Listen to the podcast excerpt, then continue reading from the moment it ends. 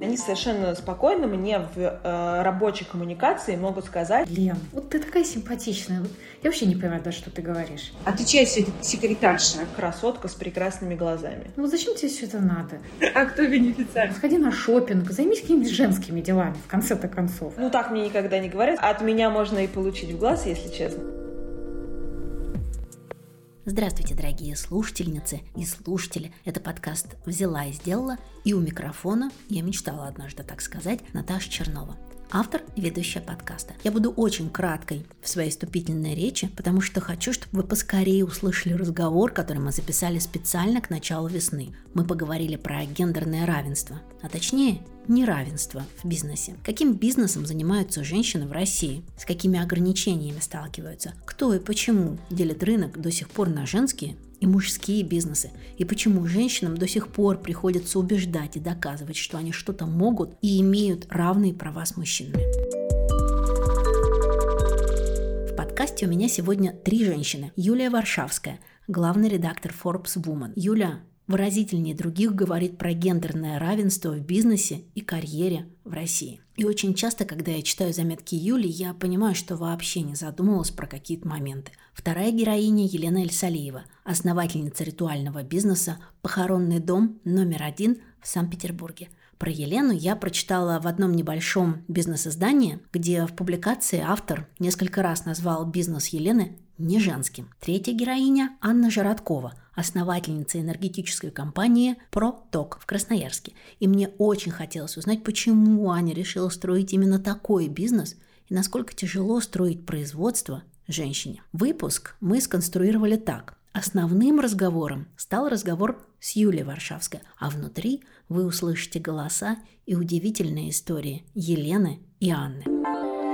Этот выпуск подкаста выходит без партнера. Так получилось, поэтому я набираю смелости и прошу вас поддержать подкаст «Взяла и сделала» добрыми комментариями, лайком, сердечком, отзывом и подписаться на подкаст на платформе, где вы больше всего любите слушать аудиоистории. Огромное спасибо. А мы начинаем. Юлия Варшавская, социальная журналистка и главный редактор Forbes Woman. Юля, привет. Да, здравствуйте. Вы меня вчера озадачили своей репликой.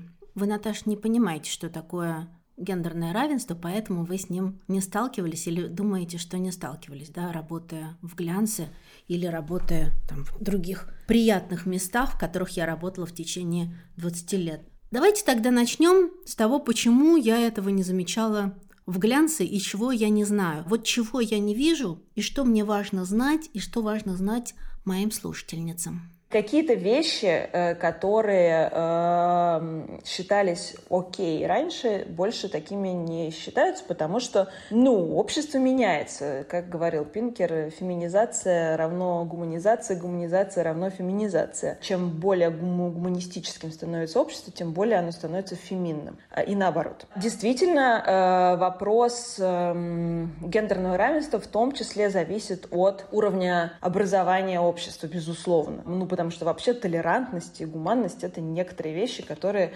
приходят человеку с образованием и с пониманием каких-то более тонких э, частот э, мира, на мой взгляд. Понимаете, я смотрю на эту проблему не с точки зрения того, э, сталкивался ли какой-то человек конкретный в какой-то редакции или в какой-то семье с гендерным равенством или нет, а с тем, что э, об этом говорят цифры. И цифры говорят нам, а, о колоссальном, невероятном уровне насилия над женщинами. В 70% семей в России женщины сталкиваются с домашним насилием. Каждая третья женщина сталкивалась с сексуализированными приставаниями, сталкивалась каждая третья женщина. Я сейчас приведу вам вообще другой пример из негендерной темы. Если бы вы меня спросили, остановили на улице и спросили, я еврейка, сталкивалась ли я когда-нибудь с притеснениями по национальному принципу с антисемитизмом, то я бы вам сказала, что нет. А потом бы я задумалась и поняла, что моя собственная бабушка, которая была замужем за чистокровным евреем, и папа, ее сын, мой папа, который тоже наполовину еврей, говорила, что она не любит евреев. А еще моя бывшая свекровь говорила, что евреи хороши только тем, что они играют в шахматы, а во всем остальном она их не любит. Горжусь ли я тем, что я еврейка, и есть ли у меня чувство национальной идентичности, э, генетической памяти, о которой говорила Людмила Улицкая? Безусловно. Так, в этом же, мне кажется, лежит ответ на вопрос, почему у женщин получается добиваться успеха, несмотря на общую ситуацию с гендерным равенством, которая подтверждается цифрами. Цифрами по домашнему насилию, цифрами по количеству женщин в советах директоров. В России это минимальные. А в Европе они изменились после введения квот в 2012 году. А вот там сейчас около 20%. 20% женщин в советах директоров после 10 лет квотирования в Европе, понимаете? В России, по-моему, 6,8 или около 6. Это даже не смешно. Женщины не принимают решений. Дальше я могу вам привести огромную статистику, которая покажет вам, что конкретные случаи успеха, достижения, преодоления этого всего это в больших случаях до сих пор ошибка выжившего. У нас одна женщина-миллиардер в России за все эти годы была, Татьяна Бакальчук. Сколько она всего получила в ответ за это? Женщин в списках Forbes нет, женщин с этих директоров нет. Вот бухгалтеров зато у нас очень много. Вот, понимаете? В чем заключается моя философия? Я не считаю, что для того, чтобы женщина чего-то добивалась, она должна э, жертвовать всем, чего-то там преодолевать и за что-то бороться. Гендерное равенство заключается в том, чтобы отношение к женщине к себе и общество к ней было гуманным. Это означает, что созданы все условия на общественном, на корпоративном уровне для того, чтобы ей не нужно было за все это бороться и перепрыгивать через собственную голову, чтобы доказать, что она не хуже. Все примеры женщин, про которых вы вспомните, что они многого добились, скорее всего, это стоило им, ну, большой-большой крови. Я не говорю, что при этом мужчины ради своей карьеры не работают очень много, безусловно, все работают очень много, но статистика показывает, что при том же уровне компетентности и опыта женщина обычно либо получает меньшую зарплату, это 30% в России, а, либо находится на меньшей позиции, что следовательно, означает меньшую зарплату. По многим причинам, в том числе внутренним. И кроме того, помимо того, что она получает меньше зарплату, ей приходится все время делать выбор, так же, как делаете выбор вы ежедневно между сыном и работой, точно так же, как я делала несколько лет между сыном, работой, родителями, там, не знаю, еще кошки, собаки и отдыхом. Вот этот выбор его, э, к сожалению, нам приходится делать, мне кажется, чаще. Статистика подтверждает ваш тезис. Это называлось советское время двойная нагрузка когда э, женщина работала вторую, вторую смену дома. Я не разделяю позицию. Нам нужно всех поломать через коленку, потому что мы молодые и все знаем. Вот сейчас вы все должны быть э, гендерно нейтральные, все должны быть немедленно феминистами, а, значит, поддерживать всю новую этику и так далее. Мне кажется, это утопия. Но важно, чтобы э, мы все-таки выработали какие-то правила, по которым мы себя можем вести э, адекватно в этих рамках. Ну, то есть, условно, сейчас. Я часто сталкиваюсь как э, феминистка с ситуацией, когда я оказываюсь с в обществе с мужчинами, как это их называют, белые цисгендерные мужчины 50+, для которых норма поведения, ну, то есть они совершенно спокойно мне в э, рабочей коммуникации могут сказать, что я, значит, красотка с прекрасными глазами. От меня можно и получить в глаз, если честно. Вот, я в этом смысле выгляжу довольно сурово. Но я очень часто сталкиваюсь с тем, что в рабочей коммуникации мужчины э, другого поколения начинают со мной разговаривать они не, не делают мне, не знаю, сексуальных предложений. Нет, нет, нет, ничего такого не происходит. Но я считаю, исходя из там современной этики, что в рабочей коммуникации допускать э, объективизирующие комментарии по поводу моей внешности и общаться со мной как с женщиной-женщиной, это недопустимо. Уж тем более, потому что я все-таки как бы обычно прихожу к ним как журналист и так далее. Нужно ли мне их при этом, я не знаю, обличать, шеймить или еще что-то, я так не считаю. Мне кажется, мне нужно сказать им, что это для меня недопустимо. И они должны знать, что это в этой коммуникации недопустимо. Вот для меня. Меня это оскорбляет или еще что-то, или просто мне не нравится, или просто, если честно, меня это не оскорбляет, мне часто это просто противно. Вот. Сказала ли бы я это им 7 лет назад, назад? Нет, не сказала бы. Я терпела. Я была маленькой журналисткой, которая приходила к каким-то дядям на интервью в кабинеты, и они позволяли себе... Нет, я не сталкивалась с тем, что называется там, прямым харасментом или с каким-то сексуализированным, я не знаю, приставанием. Нет, такого в моей жизни не было. Тьфу -тьфу -тьфу. Мне повезло. Но мне повезло, что со мной это не происходило. Может быть, потому что я очень рано вышла замуж и везде уже ходила сильно замужняя. А, и очень рано родила ребенка. А, но вот эта вот такая сальная, неприятная штука в моей жизни была. Но 7, 8, 10 лет назад я к этому относилась иначе, потому что были другие нормы этики. А сейчас для меня это ненормально. И я чувствую, что мне это неприятно. И я об этом говорю людям. Про частные случае выжившего. Почему нельзя статистику подводить или в статистику учитывать вот такие случаи суперуспешного успеха или ошибку преодоления или какое-то достижение, сделанное вопреки тому, что человек оказался на льдине с маленьким ребенком, не знаю еще. Нет, оно, это все входит в статистику, просто в процентном соотношении получается гораздо меньше, понимаете? А почему опираться тогда на это нельзя? Когда мы что-то уже преодолели, мы забываем, что мы ради этого прошли, и сразу подходим к результату. Поэтому очень часто рассказы этих женщин звучат как «да все нормально», «да господи, вот тайм-менеджмент работал в зависимости от возраста и, не знаю, там, бэкграунда, они используют разные слова, но в целом очень мало кто добившись успеха, честно говорит о том, чего это ему стоило. В том числе, например, потому что, конечно же, женщины, не знаю, работающие в топ-менеджменте крупных компаний, никогда в жизни не будут говорить про своих коллег-мужчин, правду, что очень редко случается, и мы про все эти случаи знаем, и это потом расходится в основном западной прессе. В России до сих пор очень мало кейсов, где мы знаем про харасмент. Мне кажется, что у нас отсутствует в этом смысле институт менторства в России, который очень развит в США и, например, в Кремниевой долине. Когда женщины, которые уже много чего добились, они дальше думают о том, что им делать со следующим поколением женщин-предпринимательниц, женщин э, в бизнесе. А и они передают им свой опыт, они их курируют, они их менторят. Это очень важный институт для женщин в американском бизнесе, очень помогающий. Я лично знаю какое-то количество женщин, которым это очень помогло. А у нас же скорее такая есть, может быть, это связано с некоторой все еще сильной мизогинией в нашем обществе и вообще отсутствие идеи вот этой сестринства, взаимопомощи.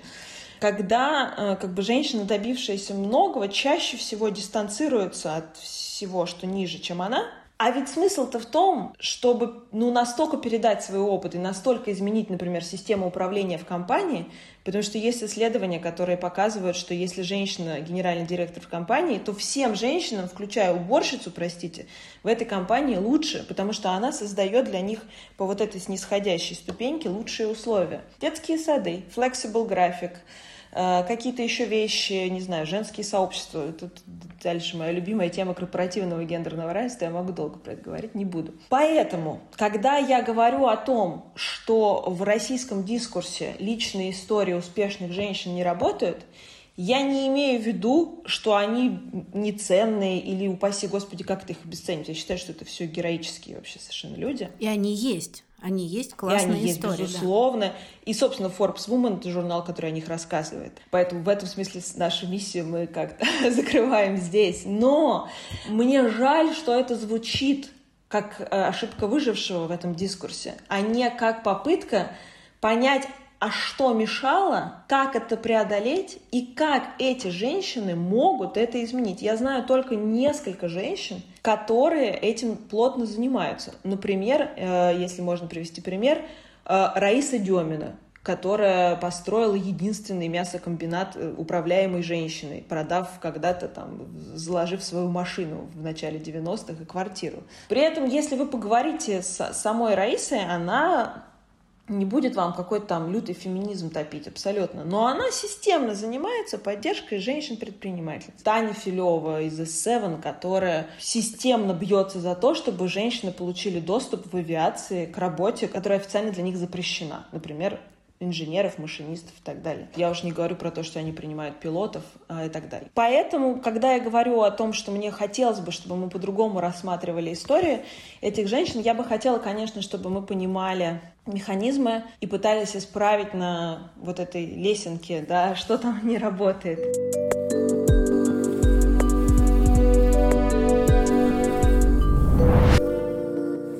11 лет назад Елена Эльсалиева решила изменить рынок ритуальных услуг в Санкт-Петербурге. Эта история не про продажу гробов и венков. Это очень чуткая история про жизнь. Привет. Привет. Чем ты занимаешься? А, вот уже почти 11 лет я руковожу похоронным домом номер один, который работает в Санкт-Петербурге и Ленинградской области. Ты помнишь, почему ты решила заниматься этим бизнесом? Сначала, конечно, честно хочется признаться, что у меня не было такого, что я с детства мечтала руководить похоронным бюро. Нет, да такого. Но не было такого. Вот прям говорю, как есть. Я работала в отделах рекламы, Сначала в отделе рекламы издательства, печатного каталога работала.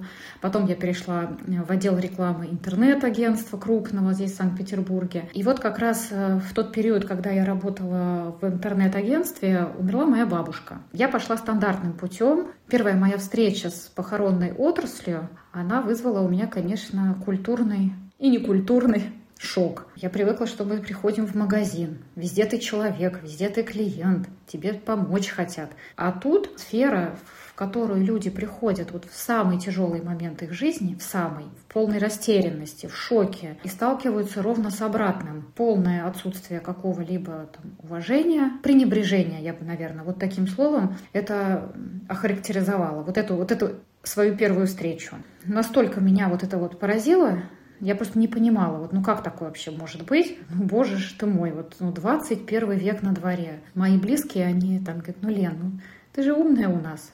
Ну, не нравится тебе, ну, сделай как по-другому, придумай как по-другому. Я не то чтобы революционер, конечно, нет, а, но в тот момент я решила, что ведь можно что-то сделать, чтобы помочь. Моя работа в интернет-агентстве оказалась весьма кстати, и я решила просто сделать простой сайт, куда бы я положила инструкцию о том, что нужно делать. Ну, вот как раз в эти несколько дней я сделала первые шаги к тому, чтобы помогать. Когда вот ты туда заступила, кого ты там увидела больше в бизнесе, мужчин или женщин? А, на тот момент я увидела больше мужчин и немного неженственных женщин. Я вроде взрослый человек, но все равно, я все равно считаю, что а, женщине должна быть присуща какая-то мягкость, ну хоть какая-нибудь, хоть в зародыше где-нибудь там, хоть фоном. Там, к сожалению, я этого не встретила. Ты говоришь Тогда было больше мужчин, а сейчас ты видишь больше женщин спустя 11 лет? Их стало больше. У нас даже, знаете, в Санкт-Петербурге есть такой своеобразный тренд. Вот когда-то был тренд открывать парикмахерские. В каждом жилом доме их было там, 3-4 штуки. После пандемии родился тренд открывать ритуальные агентства. Это просто по Ильфу и Петрову человек рождается, чтобы постричься и умереть. Вы знаете, да, я на самом деле наблюдаю за тем, что происходит, и э, я стараюсь это не оценивать а с позиции человека, который в этой сфере давно, а стараюсь просто с позиции, встать в позицию обычного человека. Хочу ли я, чтобы мне в почтовые ящики кидали листовки там, за неделю четыре ритуальных компании? Хочу я это? Ну, не знаю, наверное, нет. Поэтому э, я бы не сказала, что я положительно отношусь к этому тренду. Были у тебя случаи, когда тебя сравнивали с мужчинами? В бизнесе, конечно, я спрашиваю. Ой, вот тогда расскажу историю. Она моя любимая. А, то есть понятно, что когда мы начинали, мы были настолько малыши, что на нас, в общем-то, никто и внимания не обращал. Ну, это, наверное, и нормально. Шло время, нас заметили, и вот, значит, очень крупная ритуальная сеть самый большой э, участник э, ритуального рынка Санкт-Петербурга, вышли к нам с предложением о личной встрече. Мы согласились, встретились. После того, как э, мне дали слово, и я рассказала о том, как работает сайт, какие у него цели и задачи. И один из руководителей вот этой крупной сети, он так внимательно на меня слушал, внимательно смотрел, а потом сказал, ты такая симпатичная, вот я вообще не понимаю даже, что ты говоришь. Ну зачем тебе все это надо?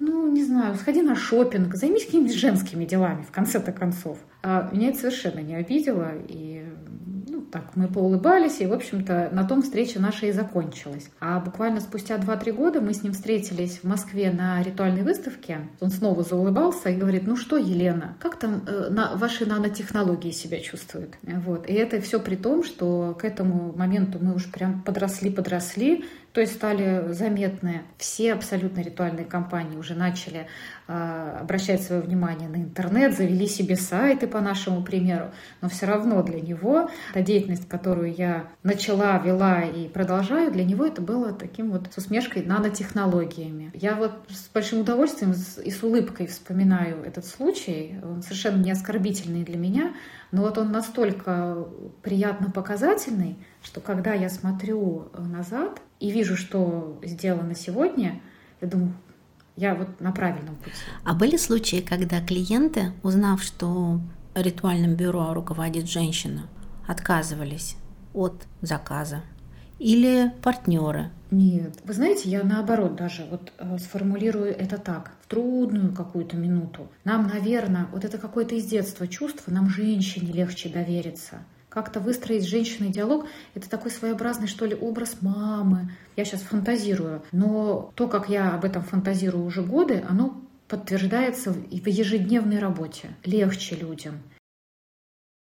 Какая твоя сильная сторона в этой отрасли? Ой, это такой провокационный вопрос, Наталья. Это, знаете, как Александр Сергеевич Пушкин говорил, нельзя сказать «я поэт». Только люди могут сказать «он поэт». Неплохо, неплохо. Но ну и все таки давайте попробуем. Давайте, да. Я когда обучаю своих девочек, а у нас принципиальная позиция, что всегда те, кто работает с людьми, вот первое э, вот это касание, консультация, встреча, разговор, это всегда женщина. Это моя принципиальная позиция. И вот когда я своих девочек, а я их своими девочками называю, когда я их обучаю, я всегда им рассказываю о том, что для нас важно. И сейчас я, наверное, скажу такую фразу, может, она и ухо может порезать, но говорю как есть. Милые мои хорошие, помним всегда одну простую вещь. У нас здесь не магазин гробов, мы не чеки выбиваем. Мы здесь, здесь все собрались, чтобы помогать людям когда вот этот человек в таком вот в состоянии туманности, я бы даже так сказала, приходит, и вот он садится, он внимательно слушает, спокойненько все проговариваем, каждый шаг, что нужно, что, что вы можете сами сделать, что вы можете доверить нам, где мы вас поддержим, если вы все сами хотите сделать. Честность, чуткость, человечность, четкость. Наше правило четырех Ч. Для меня удивительно, что до сих пор люди э, вежливость, честность, они воспринимают это как э, что-то такое вот выше э, уровня должности того, что должно быть. У меня даже на сайте есть моя любимая фраза. Похороны — это не один день из жизни. Это целая жизнь за один день для тех людей, кто к нам приходит. И вот об этом мы должны помнить всегда. Но мы так живем. Действительно, если на это смотреть со стороны, это бизнес. Бизнес на определенные услуги. А для меня это дело моей жизни. Я прочитала заметку в одном деловом издании. Ты рассказала, как работает твой бизнес. Ну, очень такая деловая заметка. И заголовок, вероятно, издание придумало. «Не женское дело. Основательница ритуального бюро рассказывает о своем бизнесе». Ты сама считаешь свой бизнес женским? или не женским? Я считаю, что в нашей сфере должны работать и мужчины, и женщины. То есть есть ряд э, тяжелой физической работы, за которую никакая женщина бороться не будет. Я таких не встречала. Если мы говорим о руководящих должностях, то здесь совершенно точно я скажу, что это вопрос э, не пола это вопрос компетенции. Есть огромное количество компетентных мужчин, некомпетентных женщин, ровно наоборот, все то же самое. Но мне кажется, что образ женщины, он вот традиционно какой-то вот мягкий, гармоничный, такой какой-то защищающий, успокаивающий. И здесь я думаю, что компетенции плюс внутренний такт, уважение в первую очередь к себе это и есть тот собирательный образ человека, который должен руководить. Вот эти качества должны быть. А пол есть у меня, наверное, это проекция, психологи скажут, что все-таки женщине больше присущи некоторые перечисленные мной черты, нежели мужчине. Но э, есть руководители мужчины, которые руководят большими структурами в нашей сфере, и я уверена, что они очень успешные и умные. Скажи, а девочки твои не стесняются, когда не знаю, рассказывают э, ребятам при знакомстве, да, там в Тиндере знакомиться, ты где работаешь? Я в ритуальном бюро. У нас удивительная черта, наверное, это все от меня идет. Мы просто гордимся тем, где мы работаем. А еще для меня лично, и я знаю для девочек тоже, это удовольствие наблюдать реакцию человека, который впервые узнает тебя и то, где ты работаешь. Недавно у нас есть такая сеть пекарен, хлебная усадьба в Петербурге. Я туда часто по возможности заезжаю или с детьми захожу, хлеб покупаю, кофе беру периодически. И девчонки меня уже знают. Мы болтаем, шутки, шутками обмениваемся. И вот как-то не было других посетителей, мы разговорились, и они, пользуясь случаем, спрашивают, а где вы работаете? И я, знаете, я в предвкушении уже такой вот с легкой улыбкой. Я говорю, знаете, а я руковожу похоронным домом. Они говорят, а, а ведь не скажешь, вы такая приятная. Я так и думала, там, а так и не скажешь, да. А что не скажешь? Вот, это какой-то стереотип. Мы сами виноваты, что такой стереотип десятилетиями сформировался. Страшно, ужасно, обманут и так далее. Виноваты тот, кто работает в этой сфере. Факт. Но настолько стереотип еще связан с тем, что обязательно и люди страшные там должны быть. Не то, что страшные внутри, но еще и снаружи, судя по всему. Поскольку каждый раз, абсолютно каждый раз, когда человек слышит о том, где мы работаем, это реакция такого «А, невероятного удивления. Мне нравится, вот честно, мне нравится вот эта небольшая такая деликатная долечка эпатажа. И девочки совершенно тоже. Они, они гордятся этим. Лен, как тебя бизнес меняет? или изменил? Я стала тревожней, потому что мы, когда видим большое количество чужого горя, мы же все равно, хочешь не хочешь, как-то это на себя проецируем. Я, наверное, становлюсь сентиментальней, бережней, и, вы знаете, наверное, более, наверное, вдумчивой, что ли, во многих процессах, что бы ни было необходимым сделать, я всегда встаю в тапки человека, который будет идти этот путь, а иногда с ним вместе за руку иду этот путь. Как бы я хотела, чтобы это было бы максимально легко для меня. А ты когда-нибудь отказывала мужчинам, парням, которые приходили к тебе на какие-то позиции? Или ты сразу а, в объявлении на вакансии пишешь «принимаем только женщин»? Есть два параметра, по которым я отказываю. Я это нигде особенно сильно не фиксирую, где-то я об этом пишу э, в своем блоге. Но первый параметр – это пол, и это, и это, это то, почему мне всегда легко отказать, не боясь обидеть человека. Я всегда говорю, вы, пожалуйста, не обижайтесь на меня, но у нас есть принцип, когда на данную должность мы принимаем только женщин. А вот второй параметр, по которому мы всегда откажем, это наличие опыта работы в ритуальной сфере – это не мои ценности, это нейронные цепи, которые сформировались благодаря чьим-то знаниям где-то там, а наблюдая иногда со стороны за работой других своих коллег, я понимаю, что там не я. Поэтому у нас никогда не бывает э, на каких-то общих сайтах вакансий. Мы всегда приглашаем на работу тех, кого мы лично знаем достаточно долгий период времени, с кем мы, система ценностей у нас сходится, эмоциональная такая вовлеченность, но я хочу, чтобы эти люди отвечали э, под печатью моего имени, они работали максимально так, как мне бы хотелось, чтобы это происходило. И они это знают.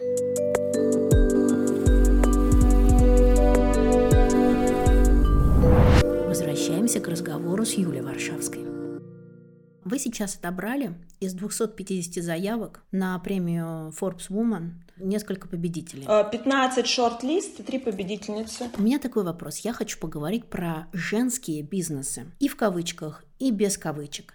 И если, например, в 90-е, когда мы, мы наше поколение начинали строить э, какую-то рыночную экономику, женский бизнес это были цветы, шоколад, тряпки, мода, дизайн. Что вообще сейчас с бизнесами? Кто вам подавался вот в этих вот в больших заявках, в списках?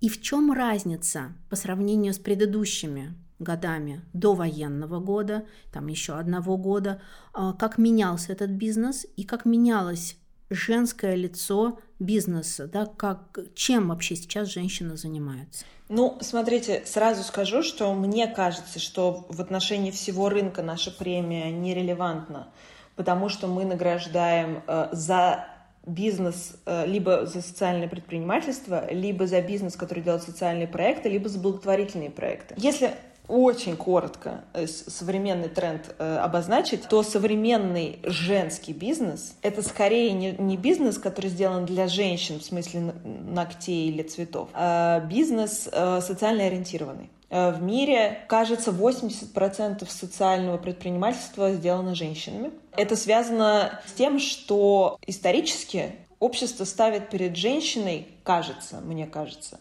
меньшую, э, как бы меньшие финансовые KPI. А когда женщина делает бизнес, его не так сильно и жестко измеряют финансовым успехом. Общество и, и рынок тоже на самом деле. То есть женщина может позволить себе делать, потому что социальное предпринимательство и социально ответственный бизнес никогда не будет настолько же при, прибыльным, насколько, я не знаю, какое-нибудь ярое проявление капитализма или еще что-то. Плюс надо понимать, что здесь современный самый успешный бизнес, он технологический он айтишный. Процент женщин, которые учатся на IT-специальностях или работают на IT-специальностях, оно все еще катастрофически мало. И вообще тема женщин в STEM — это э, целое огромное-огромное болото, которое еще всем миром раскапывать и раскапывать. Компании уровня, я не знаю, там от Гугла до всех остальных э, борются за то, чтобы женщин все больше шло в айтишники, потому что просто специалистов не хватает. Просто нужно больше людей, любого пола, неважно. Мне в Яндексе однажды сказали, господи, если вы попугайчика обучите кодить, мы его возьмем с удовольствием. Вот, поэтому, э, а, а при этом для этого нужно образование. Женщины пока еще очень плохо у него идут, тоже тоже в силу большого количества разных стереотипов. Девочки и математика, это, знаете, там можно просто перед... обчитаться исследованием. Но, к счастью, это все меняется, и в России тоже. Поэтому женщины очень часто делают бизнес, где прибыль или большие финансовые успехи не являются первоначальной целью. И поэтому этот бизнес очень часто и социальный. Поэтому, может быть, женщин в списках Forbes все еще так э, немного. Это э, скорее российская ситуация. Мне кажется, что в Америке, например, все уже иначе. И там, конечно, э, ну, если посмотреть на, не знаю, заголовки текстов Forbes про женщин, там цифры играют огромную роль. Э, и э, там, например, нет отдельного приложения Forbes Woman вообще он, у них Forbes Women называется. То есть там Forbes Women — это часть всего Forbes. Вы, вам, чтобы найти отдельную вкладку в, на сайте, нужно три часа копаться. А на самом деле вы все тексты про женщин видите в основном в экономическом блоке. Сегодня женщины потихоньку прорываются в стартапы с большим скрипом, с очень малыми инвестициями, реальные инвестиции очень мало в женские стартапы. При том, что женские стартапы часто рассчитаны на женщин. Ну, там, типа, просто вещи, которые никогда в жизни не придут в голову мужчине, они приходят в голову женщин. Помните, это знаменитый был кейс про Джой, которая изобрела швабру? Ну, в общем, в общем и целом, э, как бы мы до сих пор пытаемся изобрести какую-нибудь швабру, потому что кто, если не мы? Но, э, конечно, социальная направленность бизнеса колоссальная, и, и э, что я заметила по заявкам, которые к нам приходили, конечно, они все больше становятся какими-то, знаете, опять же, они ничего не говорят про бизнес в целом, но про социальный бизнес он становится более системным и технологическим. То есть уже все-таки люди не называют я не знаю, кружок для развития детей с аутизмом э, социальным предпринимательством что важно. Вот. Все-таки они начинают э, двигаться, там, например, у нас в топе у нас там есть чат-бот для преподавателей физкультуры. Э, очень люблю этот проект, потому что я люблю женский футбол. Чат-бот для учителей физкультуры, которые вовлекают девочек в спорт. Класс. Ну и так далее, и так далее, и так далее. Все еще женщины в последнюю очередь, большая часть женщин будет говорить про прибыль. Больше про смыслы, как будто бы немножко оправдываясь тем, что они занимаются бизнесом. Делаю паузу в разговоре с Юлей. Сегодня хочу порекомендовать подкаст «Храбрые сердцем». У меня в подкасте я получаю комментарии от слушательниц «Вы так вдохновляете». Я не очень люблю вдохновлять, мне больше нравится делать смелее. Что может сделать смелее? Ну, во многом это история других людей. Вот представьте, случается задачка или проблема, и думаешь, вот же снова передо мной препятствие, которое нужно преодолевать, или решение, которое нужно принять. А еще бывает так, что хочется что-то сделать, и думаешь, но ведь никто этого не делал раньше – а вдруг не получится? У вас такое было? Ну, у меня, конечно, да. Когда ходила по горам, и казалось, что я никогда не смогу забраться вон на ту гору. Когда вставала на серфборд, и ничего не получалось, ну просто до слез. Когда начинала свой подкаст. Столько классных подкастов, я-то куда? Когда в одиночку строю свое контент-бюро и не знаю, получится или нет. Смелость нужна была даже, чтобы покрасить волосы в розовый цвет. Подкаст «Храбрые сердцем» помогает мне быть смелее. Наталья и Ирина Любины, мама и дочка, ведущие подкаста «Храбрые сердцем», рассказывают истории смелых женщин. В 1975 году Дюнка Табея была домохозяйкой и мамой двухлетнего ребенка, а стала первой женщиной, которая покорила вершину Эвереста. Она пережила лавину, которая посреди ночи разрушила ее лагерь на высоте 6 тысяч метров. Вы спросите, куда вас несет? На Эверест, в Антарктиду, в океан, в космос? Мы ответим, мы делаем это, потому что очень хотим. И еще важно не забывать, что мы делаем это, потому что хотим до сих пор доказать мужчинам, что мы кое-что можем, и нам важна и нужна ваша поддержка в нашей смелости. Добавляйте подкаст «Храбрые сердцем» в плейлист и включайте, когда потребуется микстура для смелости. По-моему, в 2020 или в 2021 году у вас как раз выходила заметка «Три причины, по которым женщины запускают э, собственный бизнес. Заработать, самореализоваться и поменять мир». Ваше мнение, да, вот где сейчас женщины больше? Слушайте, ну в России, конечно, прокормить семью. Но единственное, что мне кажется, что я думаю, что женщины, которые хотят прокормить семью, они не идут делать бизнес, они не занимаются предпринимательством. Ну, потому что предпринимательство в России вообще в целом для любого человека, э, неважно какого он пола и возраста, это колоссальный риск. Женщины, которые хотят прокормить семью, они работают на кого-то. Поэтому все-таки, давайте так, работают ради того, чтобы прокормить семью, занимаются предпринимательством для самореализации. Вы сказали, да, что вот э, в американском Форбсе нет э, женского женского журнала, женского направления. Да, у нас тоже меняются. Мы уходим в один туалет, мы как будто бы избавляемся уже от э, гендерных журналов, в которых мы работали, они теперь какие-то более объединяющие. И Forbes для меня остается пока единственным журналом, который все еще остается отдельным женским журналом. Вопрос про Forbes. Почему и как долго вы себе ставите еще оставаться именно женским и мужским? Мне очень сложно говорить про сейчас Forbes Woman в России, потому что он существует в беспрецедентных условиях, вопреки всему. Сколько можно, столько мы будем это делать в том формате, в который уже есть, потому что все мои представления о том, как это должно выглядеть, они касались нашей прошлой жизни. Все изменилось, все перевернулось, до э, войны я бы сказала, что э, я считаю, что цель существования Forbes Woman в России как отдельного издания в том, чтобы его не было лет через 10. То количество планов э, и целей, которые у нас были до 24 февраля, было феноменальное, и все бы получилось, но ничего не получилось. Насколько вообще атрибутика женская по отношению к бизнесу, предпринимательству, она объективная, субъективная, и она вообще для чего сохраняется и будет ли сохраняться? Я считаю, что для того, чтобы что-то стало э, гендерно равноправным, нужно пройти какой-то определенный пик. Женщин э, в предпринимательстве, женщин в бизнесе, женщин на работе нужно все еще дополнительно поддерживать, потому что они все еще живут в колоссальных условиях неравенства а сейчас они живут еще и э, просто в аду. Поэтому сейчас э, для меня поддержка женщин — это не просто какая-то история, не знаю, там, про гендерное равенство или еще что-то.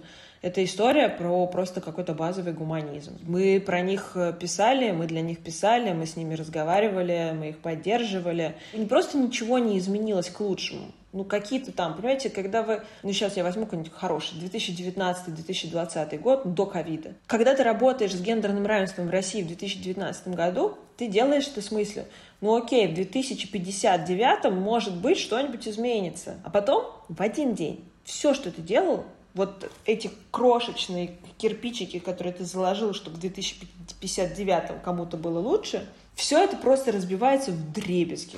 Поэтому сейчас по сути, это все какая-то форма благотворительности, в которой ты думаешь, окей, если одна женщина, две женщины, три женщины, пять женщин все еще будут нас читать, и у них будет оставаться ощущение, что их должны, несмотря ни на что, уважать, что несмотря ни на что у них есть силы продолжать свою работу, э, что несмотря ни на что есть места, которые поддерживают э, какие-то базовые ценности, включающиеся в толерантность, фемини феминизм, гуманность и так далее, ну уже хорошо. Но, конечно, ни о каких системных изменениях и приходу к тому, чтобы не было деления на женское и мужское, больше нет.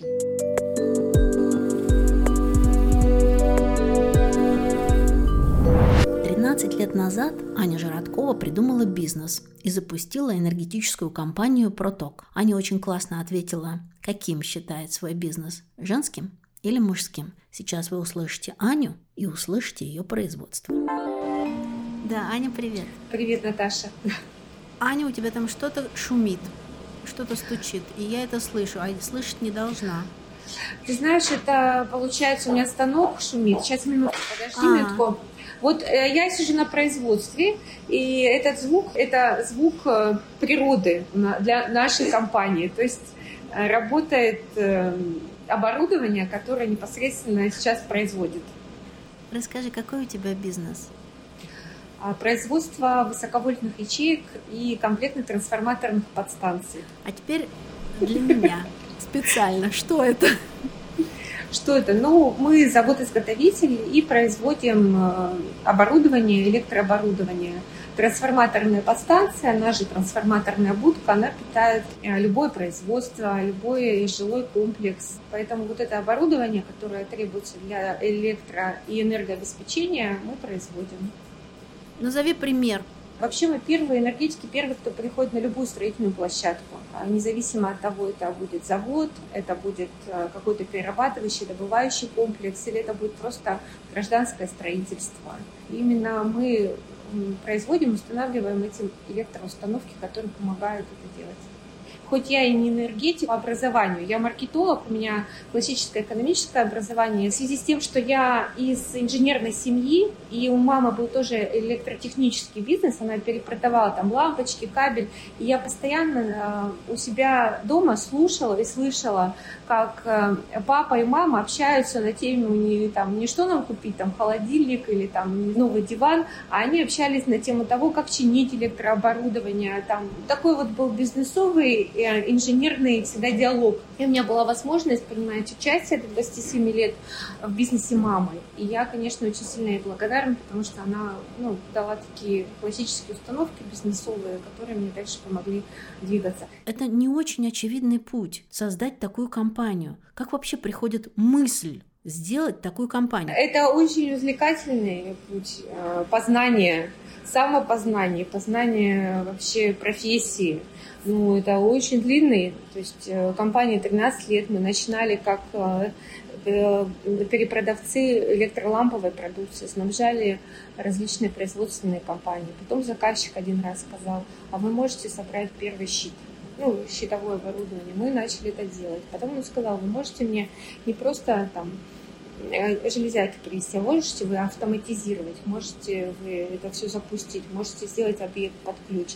И компания таким образом развивалась. Потом мы приобрели заброшенный бывший завод резинотехнических изделий в Красноярске. Это полностью разрушенное. Просто вот я ходила по этажам, у меня слезы текли, потому что это вот люди встали, писали, тут же ручка лежит, тут, тут же кто-то завтрак не доел, встали и ушли, как будто атомный взрыв случился. И мы начали конструировать это, это, эти помещения, получили первые технические условия. Первую трансформаторную подстанцию мы изготовили своими силами для себя. Мне всегда было хотелось получать этот опыт, и я использовала нашу производственную площадку как некий арсенал возможностей, которые мы можем ну, учиться. Вот, и так мы учились. У нас было три направления деятельности. Мы стартовали именно производство а с чего мы стартовали? Один мой хороший товарищ однажды мне сказал, Ань, куда ты лезешь? Это тендер, ты не понимаешь, тут а, выдвижной конструктив. Ты понятия не имеешь, что такое выдвижной конструктив. Я, конечно, хорохорилась, но он был прав. Я поехала в Ганновер, в Германию, посмотреть, что такое выдвижной конструктив. Изучила, притащила это изделие, мы его разобрали. Это был 15-16 год. Потом, когда даже раньше, 14 Потом, когда случились очередные кризисы, нам пришлось на них реагировать. Мы пошли приобретать производственную базу, закупили свои станки оборудования. Потом, ну, Ты понимаешь, это, это песня, с одной стороны, да, у тебя есть... Я слышу, ты ее отлично поешь, да? С одной стороны, у тебя есть, конечно, стратегические цели, задачи. С другой стороны, сам процесс предпринимательства, постоянного улучшения, модернизации себя, продукта. Да, потом случились, безусловно, кризисные ситуации. Когда я поняла, у меня родился второй мой ребенок, у меня их трое сейчас. Вот у меня родился Ванюша, я поняла, что мы, например, электромонтажными работами не можем заниматься, потому что мне под Новый год позвонил заказчик 3 января сказал, тут у вас все Новый год отметили, ребята, и мы их, э, значит, сдаем вам их обратно, приведите нам, пожалуйста, новую, э, новых желательно очень быстро. Я понимаю, что я там 10 января только выйду, потом меня там команды у меня это нет. Ну, там это определенные риски, поэтому я выбрала для себя стратегическим направлением, это именно развитие своего производства. Ну и спасибо большое, конечно, моей команде, которую нужно, любому руководителю, ее нужно заслужить, ее нужно заработать. Поэтому я очень, очень их берегу и очень много работала вместе с ними для того, чтобы они у меня случились, эта команда. Вот этот бизнес, которым ты руководишь и владеешь, в нем вообще больше женщин или мужчин? Когда я начинала, безусловно, приняла на работу девчонок, а, и для меня было, конечно, открытие, когда я взяла первого, первого инженера на работу, потому что вообще я не знала, как нанимать этих инженеров, какие вообще они должны быть. И только я потом поняла, что я ну, не сильно качественных инженеров принимала на работу.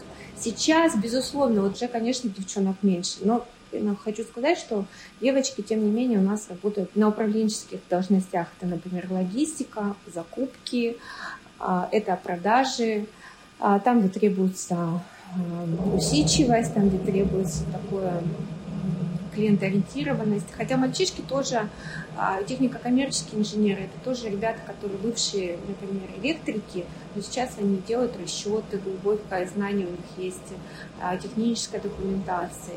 Ну и, конечно, производственники, это а, сейчас преимущественно это мужской коллектив. Аня, а если взять другие компании, которые предлагают подобные или такие же услуги, как и твоя компания, этими компаниями руководят женщины или руководят мужчины? Ну, это Men's World, что называется, да, и мы в нем.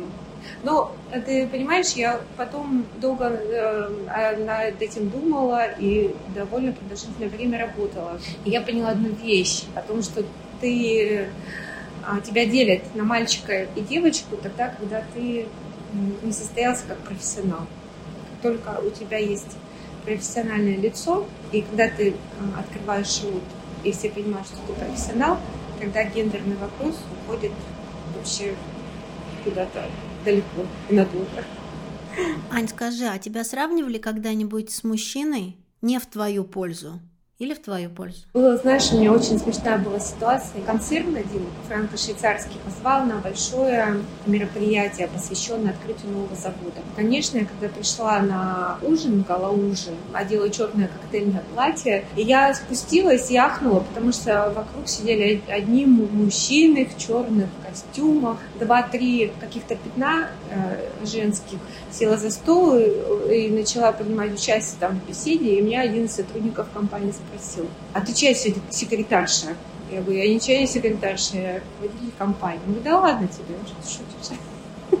Я с, к этому относилась проще, относилась это больше даже как к конкурентному преимуществу.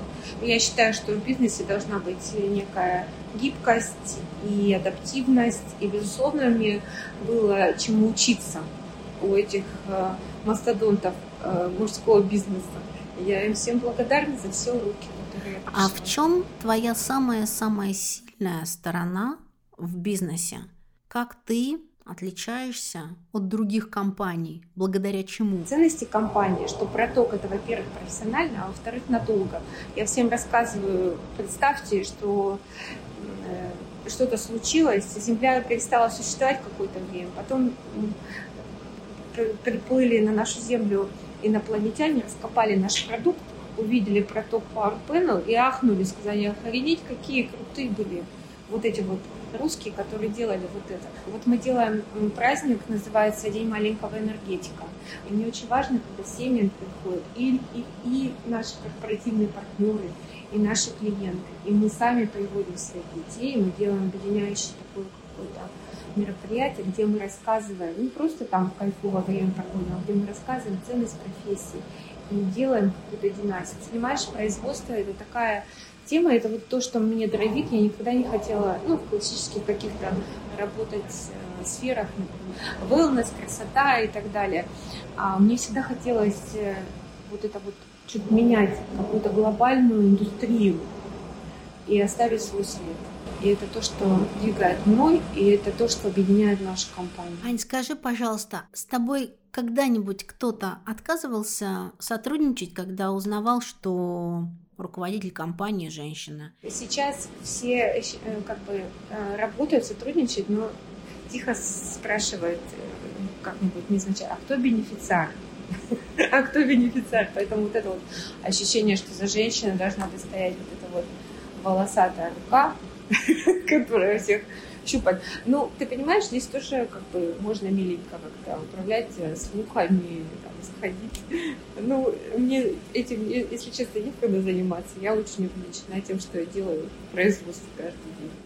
Слушай, ну, наверное, были такие заказчики, которые... Ну, я не знаю, как они... Э, то есть мы же работаем на B2B эм, сегменте, и многие очень а, люди, они принимают решения, ну, ну, консолидировано, это может быть группа лиц, да, это может быть какие-то группа лиц анонимных, которые как-то принимают влияние. Я почему еще пошла в паблик осознанно, у меня была даже такая публичная стратегия выйти из-за шкафа, потому что мне было очень важно доносить доносить себя, доносить свое отношение, может быть, в том числе этим бороться с некими стереотипами, да, о том, что ну, на фотографии там ты можешь быть блондинка, да, но когда ты открываешь рот, у тебя уже какой-то другой определенный статус появляется. А ты сама считаешь свой бизнес не женским? Я думаю, что он мой на сто процентов. Хотите женский, хотите мужской. Я другого пути для себя не вижу.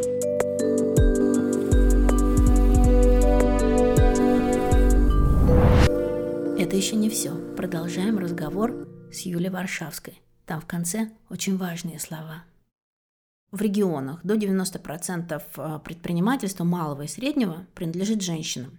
Социальное предпринимательство, благотворительное предпринимательство, назовем его так, в руках у женщин. Я читаю ваш разговор с женщинами сразу после войны, по-моему, это был март была какая-то встреча такая именно кризисная. Кто-то из, из ваших собеседниц сказал, что женщины, может быть, и будут заниматься предпринимательством, но они будут ответственны за то, чтобы спасать всю эту ситуацию и разруливать весь этот кризис. Вопрос такой, что будет с женским предпринимательством в России? Мне сложно сказать сейчас, что с ним вообще будет, потому что, с одной стороны, кажется, что действительно сейчас мы видим, как занимаются какие-то ниши, действительно происходит какой-то вот такой ситуативный взлет, но э, я, э, я, я не понимаю, что с ним будет дальше, с этим взлетом, потому что, конечно же, предпринима- предпринимательство зависит от общей экономической ситуации. Э, я слушала лучших из э, экономистов, Мовчану, Осетинской, вот ты их слушаешь, и тебе хочется услышать какие-то ответы на вопросы про будущее, а их же никто не дает, смотрите. Ну, что-то говорит Зубаревич, что-то говорит Мовчан, но в целом я недостаточно компетентна в экономике, чтобы строить прогноз о том, что будет со страной, которая, которая сделала то, что она сделала, и ввязала себя в то, что она ввязала. Я думаю, что у всех кто покажет лояльность вне зависимости от пола и будет хорошо себя вести. С предпринимательством или с бизнесом все будет хорошо, их будут поддерживать. Ну, насколько это возможно, если они закрывают необходимые ниши. Потому что, по сути, ну, все, я думаю, будет двигаться к тому, что все равно людям нужно, не знаю, есть, одеваться, производить продукты и так далее. Какой будет общая экономическая ситуация, я не знаю. А, что будут и уже поддерживают всех. Вот знаете, вы спросили про заявки. Я заметила принципиальное отличие заявок в этом году от прошлого. Я заметила, что в очень многих заявках, причем совершенно просто вот налеплено сверху это видно, есть вот это проявление лояльности. Мы пропагандируем вот эти ценности. Мы следуем тому, что сказали на федеральном собрании. А, ну, короче, понимаете, да? Потому что они в том числе ходят к... Ты делая что-то в... Это очень важно понимать, этого очень очень редко понимают люди, э, живущие в центре Москвы. Ты не можешь делать никаких системных вещей в регионах, не сотрудничая с местной властью. Это практически невозможно. Ну, за очень редким исключением. Я говорила об этом с кучей людей. Инфраструктурно, так, сяк, просто чтобы тебя хотя бы не, не побили за углом. Ну, как бы тебе приходится это делать. В отличие от Москвы, Питера и крупных городов. И появилось вот это умение, понимаете, поклониться. И вот это меня очень сильно расстроило. Это была единственная вещь, которая меня расстроила в этих заявках, потому что я понимаю, я прям вижу это по заявкам, что для очень многих из этих проектов это неорганично было.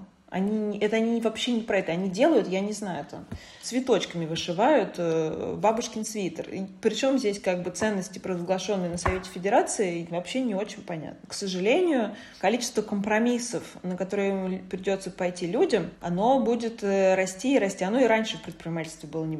И я думаю, что женщин это касается в той же степени, что и мужчин. Другой вопрос, что, конечно же, в силу того, что мужчины все больше будут находиться в, либо в других местах, либо в зоне боевых действий, либо за границей, либо еще что-нибудь, скорее всего, женщин просто технически будет становиться все больше. У нас был форум Forbes Women Day, там были топы многих российских компаний, и они все говорят о том, что им сейчас нужно женщинами занимать рабочие места но у женщин нет достаточной квалификации, потому что на некоторые специальности идет учиться 2% женщин. Значит, их нужно будет сейчас образовывать, значит, нужно будет делать какие-то курсы, значит, нужно будет их готовить, потому чтобы они были квалифицированными специалистами. Наконец-то. Нет, это не так все должно было случиться.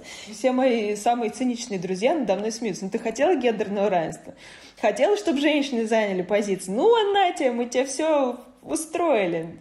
И ты себя, и ты тут даже поспорить это не с чем. Юль, в чем сила женщины? В поразительной способности к преодолению это что-то что совершенно феноменальное. Любое препятствие, с которым сталкиваются женщины, ну, на моих глазах, они такие, окей, мы сейчас пойдем, будем это делать. Это какой-то просто don't stop me now, понимаете? То есть я бы с большой радостью сказала, что сила женщины в ее какой-нибудь там эмпатии, нежности, еще в чем-то. Ну вот я смотрю вокруг себя, по крайней мере, я вижу, что это, это, эта сила, она в преодолении, возможности все преодолеть.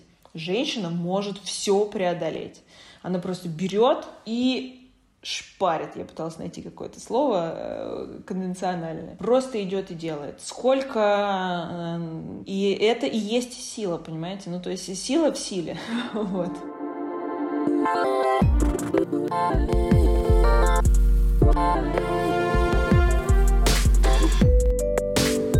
Мне кажется, что сила и мощь женщин еще в том, что мы каким-то образом друг от друга подзаряжаемся. Я убежденный интроверт, и мне сложно тусоваться и говорить просто так ни о чем, но когда мы придумываем истории для «взяла и сделала», и записываем женские голоса, для меня это как поставить себя на подзарядку. Индикатор перестает мигать красным и начинает ярко гореть зеленым. С весной вас, дорогие слушатели и слушательницы. Всем пока. Услышимся через две недели.